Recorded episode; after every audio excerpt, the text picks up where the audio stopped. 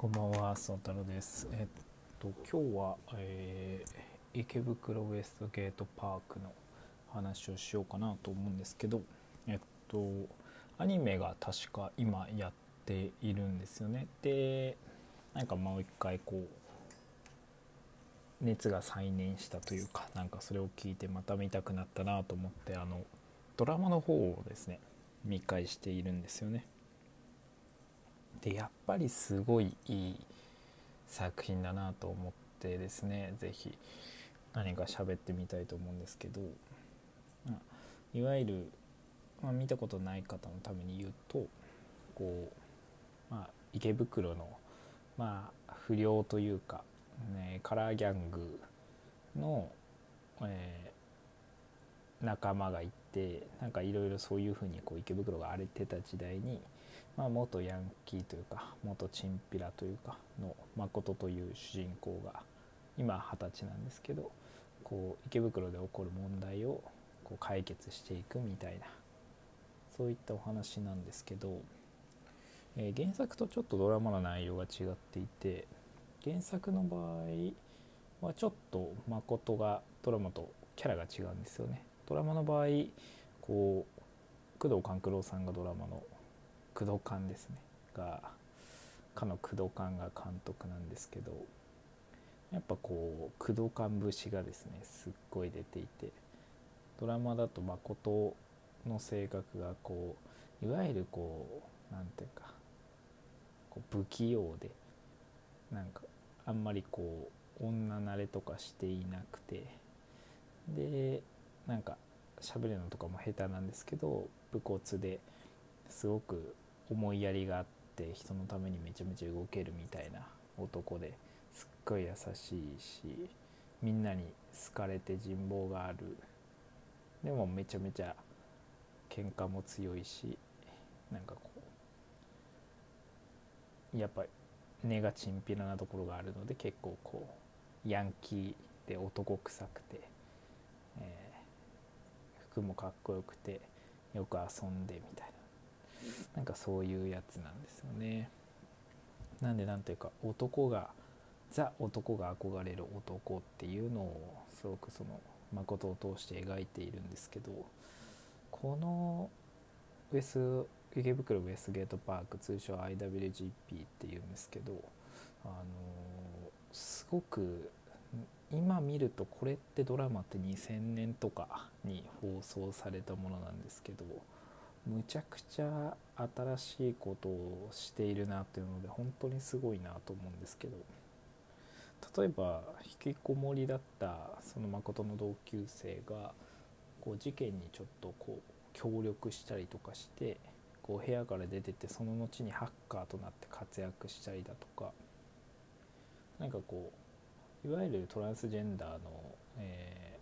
もともと女性だったんだけれども、えっと、心が男性ででその後に自らを男性として生きていくというような道を選択した方の話とかもなんかこう容姿とかそういうところに増えるんじゃなくてなんか誠がこう男だったら好きな女の一人ぐらい守れやみたいになんかその精神的な男性のところをそういったトランスジェンダーの方に説いていくようなところとか何かすごくこう本質をついているなというのいうところとあとはすごく最新のというか最近なんか今でこそこうやっと議論になったりだとか少しずつ社会にの当たり前になってきているような価値観、まあ、若い人ならという話ですけどのところをこうきちっと取り扱ってしかも誠というなんかすごく古風ででかつなんか万人の男に受けてっていうようなすごくその昔ながらの男がそういった新しいような考え方だとかに触れた時にすごく柔軟でかつそれを認めなんかかっこいいものにしていくっていうのがなんか本当になんか世の中をこう変えていくというか価値観を変えてやろうっていう時になんか誠っていうその今かっこいい人がこれからかっこよくなるような人たちを認めていくことの構図が何かこう一旦誠自体に憧れることによってそういったまだ一般的ではない考え方っていうのにこうそういう新しい考え方を取り入れてる方がクールだというような見せ方をできるというような手法を使っていてすごくなんか新しい考え方を普及させる時にやるべき手法として高度なことをやっているなというのですごくなんか素敵だなとか勉強になるなっていうふうに思った作品だったりしたんですけれども皆さんは池袋ウエストゲートパーク見たことありますかね？アニメはちょっと今言ったような話とは違うかもしれないんですけどもぜひぜひ見てみてほしいんですけれどもがこうやっぱりその誠というキャラクターがすごく魅力的だし何かこうやっぱりユーモアを交えながらもこうそういった、まあ、社会風刺的なところに指していくというところが何こう面白いなと思ったような観点だったりしたんですよね。でまだちょっとアニメが見れてなくてですねこれからちょっとアニメとあと原作も見てみたいななんて思うんですけれどもドラマは本当にピカイチで面白かったですね。あとなんかこうその誠を演じてるのがあの TOKIO 元 TOKIO か。元 TOKIO の永瀬智也くんなんですけど。まあもうシンプルにかっこいいなという 見た目が。なんかあれはやっぱりその誠を当時見た人で目指した人が多いんじゃないかというのもあるしあとなんか有名なところで言うとあの窪塚洋介君が、えっと、キングというキャラクターを演じていてですね。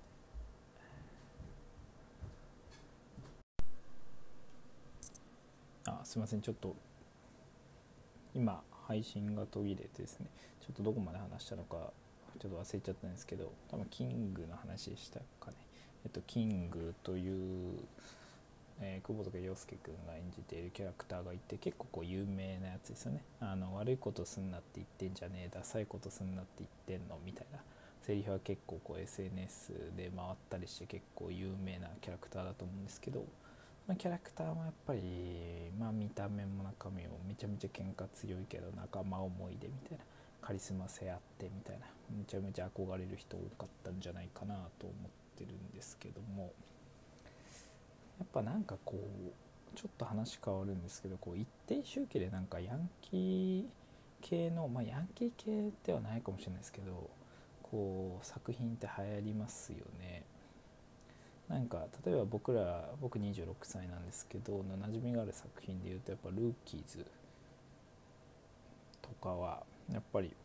2000あれどんぐらいでしたっけね。なんか8年とかそんぐらいだった気がするんですけど7年8年ぐらい。やっぱりなんかこうヤンキー系のやつってそのずっと前だとロックでナッシュブルース。とかあと最近だと「今日から俺は」とか。ロクでナッシュブルースだっけ？ちょっと忘れちゃったんですけど。あベイバッパーハイスクールか。とかあのまあ、最近だと「今日から俺は」とか結構流行ったヤンキー作品だと思うんですけど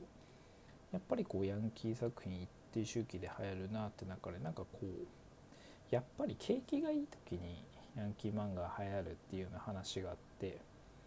こう何かこうどんどん行くぞみたいな。今後今僕たち勢い乗ってるからどんどん行くぞみたいな男のその稼いでる時につまり好景気で稼げてる時にすごく血気盛んにどんどん行くぞっていうような心理状況がこうヤンキー作品を盛り上げるみたいなのがあってですね、まあ、確かにリーマンショックの前だったりとかルーキーズでいうと今日から俺はまあベノミクスでまあすごく盛り上がってた時だったりとかあのピーバーパイスクールも高度経済成長というかバブルかの時みたいな感じでまあ確かになというような思うことがあったりとかしてですね。なんかやっぱりこのウエス池袋ウエストゲートパークに関してもなんかそういった時代背景がありながらこう今でも語り継がれる作品になったのかなっていうふうに思うんですけどやっぱり主人公がすごくキャラが立っていてでかつ主人公味っていうのがすごくある作品なんだけれども周りのキャラが立っているっていうところがやっぱり作品が流行る上ですごい重要だなというふうに思うんですけどなんかこういわゆる勝ち点灯というか今まであったその正中線というかキャラクターのすごく大事なところを抑えながらも、えー、今までなかったような言説とか誰も切り込まなかったような切り口で、えー、世の中を問いたりとかこう新しい見せ方をしていく作品っていうのがやっぱり一気に流行りやすい傾向にあってこの IWGP もやっぱりそうだったななんて思うんですけれどもやっぱ社会性を取り入れていたりとかしながらもやっぱ誠っていう古風で、えー、すごく共感性の高いキャラクターを真ん中に置くことでそれが中立が取れていたりだとか基本的にはこうキャラがカラーギャング同士の戦構想だったりとか警察とカラーギャングの構想だったりとかっていうふうにこうちょっとこうバトルみたいな要素を入れていくことで、まあ、作品としてのこう派手さを出していくっていうようなアプローチがよく取られていてなるほどななんて思ったりしてですね。うん。面白いやっぱ面白いなというかいつ見てももしかしたら10年後に見てもすごい面白いななんて思う作品なのかもしれないなと思ったところなんですね。なので是非ともちょっと皆さん見ていただければななんて思うんですけれども。こうちょっとこういうふうに今後まあ雑談っぽい感じでこう作品とかキャラの紹介というか解説というかなんかこう感想を述べるみたいなのをやっていこうと思うので是非何かコメントとかいいねとか今後もいただけたらすごい嬉しいななんて思っておりますのでよろしくお願いいたします。ではじゃあまたねバイバイ。